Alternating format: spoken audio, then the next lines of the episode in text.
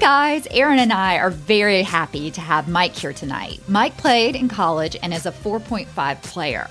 A cool fact about him is that he grew up playing tennis with James and Thomas Blake.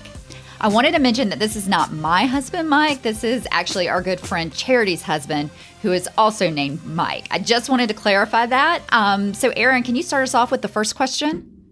What kind of advice would you give to adult players? So, I did not start playing until I was an adult. I started when I was 40. I'd never even touched a racket until then. I'm assuming you grew up playing and then played in college. Do you have some advice that you would give to adult players who are just starting out? I actually started off playing tennis when I was eight years old. And then from there, it kind of escalated into just playing more and more. And then I ended up enjoying the sport. But at the same time, I did play other sports, which was nice too. So I was kind of well rounded. It's a great sport to get out there to socialize. And you don't have to be a 4 5 or a 5 0 player. You're fine being a 2 0, a 2 5 player just starting out. It's something that you can go out, you can have fun, you can socialize, you can meet new people.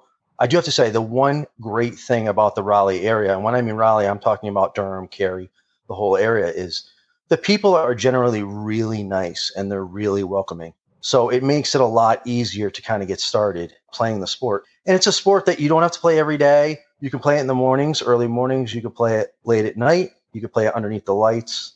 So it's just a good outlet for people to just go out and try it. And you could try it with your family too. It doesn't necessarily have to be lessons. I mean, we get our kids out there, we go out there, we have fun, they run around, we run around. So I just think it's wonderful.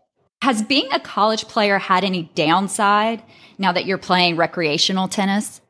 For me personally, I don't think it has. Um, I know some of the players that I did play with college, you know, they're a little upset because they don't play at that level anymore. But for me, after college, you know, at a certain point that you can't pursue this professionally. It's just not a career for you. So the sooner you come to terms with that, the easier it is. and for me, it's more of a, a, social game, a social aspect, and just to have fun. So that's always been instilled in me at a young age. And I think for kids of the younger generation or even the newer generation, they really need to understand that. Yeah, definitely. Yeah. That's kind of a big thing with our podcast too. And I think we're learning that for every conversation we have, the whole point of us all being out there is to have fun. It's to be competitive, but it's also lifetime sport. Um, we have to keep in perspective that, you know, we're out there to be social and burn some calories and hopefully play a sport that we enjoy. And like you said, a social outlet and uh, just be able to play it long term. Yeah, I mean, and that's it exactly. To me, there's a time and place for that, right? If you're doing UTR, and there's a $2,500 purse at the end of this, right. and you pay your entry fee, then it's a different story. It's very competitive, and I you get that aspect of the game. But when you're playing USTA, you're out there to get exercise, you're out there to have fun, and I can understand that there is a little competitive edge. But no one is playing a tournament. It's not playing for prize at the end. You know, it, it's just there to get exercise and have fun. And maybe you learn some new tricks while you're out there on the court. right. So, Mike, my very long term goal is to get bumped to 4 5. Do you enjoy being a 4 5? No, for me at a four or five level, I mean, I love the players, I love all the guys, and I love all the women at the four or five level. They're absolutely wonderful. But you're you're limited with who you play with and who yeah. you see, right? Yeah. At that three five or four zero level, it's just the sweet spot for USTA because yeah. there's so many people in that level at a four five male and female level if you mention someone's name, they typically know each other. So mm-hmm. we all know each other. So yeah, I played a woman yeah. two weeks ago, a four five, and she said it's really silly when we go to states because we literally end up playing all the same people that we just played. They just travel to different locations and spend extra money to do it. That is the only downside, right? So right as you, what you want to do, right? You want to improve, you want to get better, but you want to, right. you want to stay within that that sweet spot. What was it like playing with James and Thomas Blake? I know everybody always asks me that question, and I was I was fortunate. I grew up in Fairfield, Connecticut. Tom and James grew up there.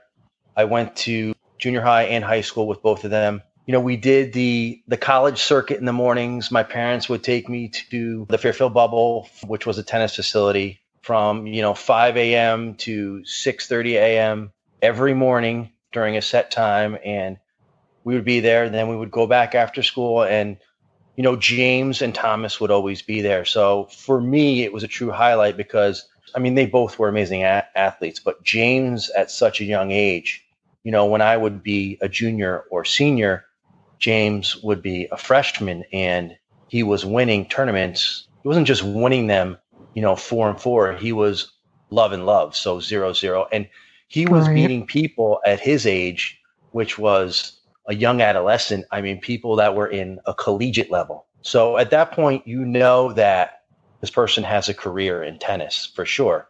And his brother was the same way. It's just I don't think that Thomas ever chose to go that route, but I mean, who wouldn't want to play with someone that good, right?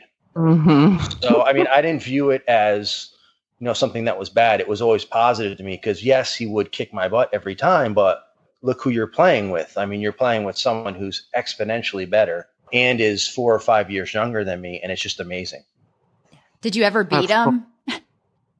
uh, I was going to ask that too. I know, and I don't. I think maybe I would have gotten a set or two off of him, but I don't think I've ever won.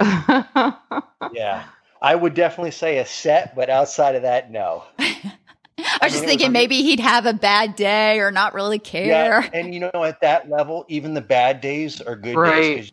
The toughest people that he competed against, I mean, they ended up going pro also. But I mean, you're talking like two and three or three and four. And I mean, the the matches would be over so fast. It was just incredible. you know, and his parents were just phenomenal. And they're just outstanding, outstanding human beings. Humble, mm. down to earth, you know, well-rounded sportsmanship and just all-around good person. I mean, that just makes the athlete so much better, right? Right. Yeah, and I don't know if you guys have had a chance to um, read his book, but if you haven't, just pick it up because his life story and his struggles are just incredible. You know, growing up, he had scoliosis. So he would wear a full body brace, like from his stomach all the way up to his chest, his shoulders. So when he was not playing tennis, that brace would be on. And when he was, it would be off. So just an amazing read if you ever have have time to pick it up off the shelves. Mike, do you know the title of the book? Actually, the title of this book is Breaking Back How I Lost Everything and Won Back My Life. I'm going to make sure to get that book and I'll also put the title in the show notes in case anyone listening would like to get it as well. Mike, thank you so much for doing this tonight. So happy you guys are doing this. I mean, we listen to it all the time. I think it's Aww. great. I think it's wonderful for people who have been in the sport for a long time and for beginners. So, I mean, keep it up. Oh, thanks, Mike. We appre- I mean, we really appreciate only, it tennis is only gonna it's only gonna be more of a popular sport so it'll keep going up and up so. Yeah. And there's yeah. always a good tennis story. Yes yes the stories speaking, don't end. speaking of that i have one good story i will leave you with. So i yes. do have to say i mean even throughout my collegiate level this has to be the worst call i've probably ever seen in my career and it happened last year. We had split the sets so we had gone to a 10 point tiebreaker we were up 9 8 in the tiebreaker, and my partner just served an ace, and the opponent called a foot fault. And I looked at him and I said, Are you serious? He said, Yeah, it was a foot fault. I said, In recreation tennis, you're going to call a foot fault. he goes, Yep. I said, Okay. And then, so that really got me heated because, I mean, technically we should have won the match. And I was like, You know, if you guys don't mind, I want to stop for a second because I need to understand this. I'm like, we're up 9 8. My partner just served an ace. Why would you call a foot fault? And then he started yelling. Mm-hmm. Yeah. Yeah. So yeah. long or the short of that, we ended up losing the match. oh, I was going to ask. So what was the yeah, outcome? My, that's crazy. So I just thought that that yeah. was absolutely nuts. That was just yeah, absolutely that's, crazy. So did, sure enough, when... two weeks later, I had to play him again. Thanks again to Mike for being on the podcast. Aaron and I had a great time talking with him. I really liked how he discussed how you don't win any money for doing this. So you really are out there just to get exercise and have fun. And as he said, maybe learn some new tricks. The other thing that he mentioned that I had never really thought about before was that there aren't a lot of players at 4 5. So I should really enjoy being in the sweet spot of 3 5 4 0 and that way I can constantly play new players. I also looked at the USTA rules on calling foot faults, and on page 39 of the code, number 24, it addresses it and it said the receivers or the receiver's partner may call foot faults only after all reasonable efforts, such as warning the server and attempting to get an official to the court, have failed, and the foot fault is so flagrant as to be clearly perceptible from the receiver's side. So Mike was completely right. It was ridiculous for his opponent to call a foot fault when um, he was up 9 8 in a tiebreaker and his teammate served an ace. I would love to hear if that has happened to anyone else. Please message us on our Facebook page, which is Second Serve Podcast, or email us at secondservetennis at yahoo.com. Thanks so much for listening and hope to see you on the court soon.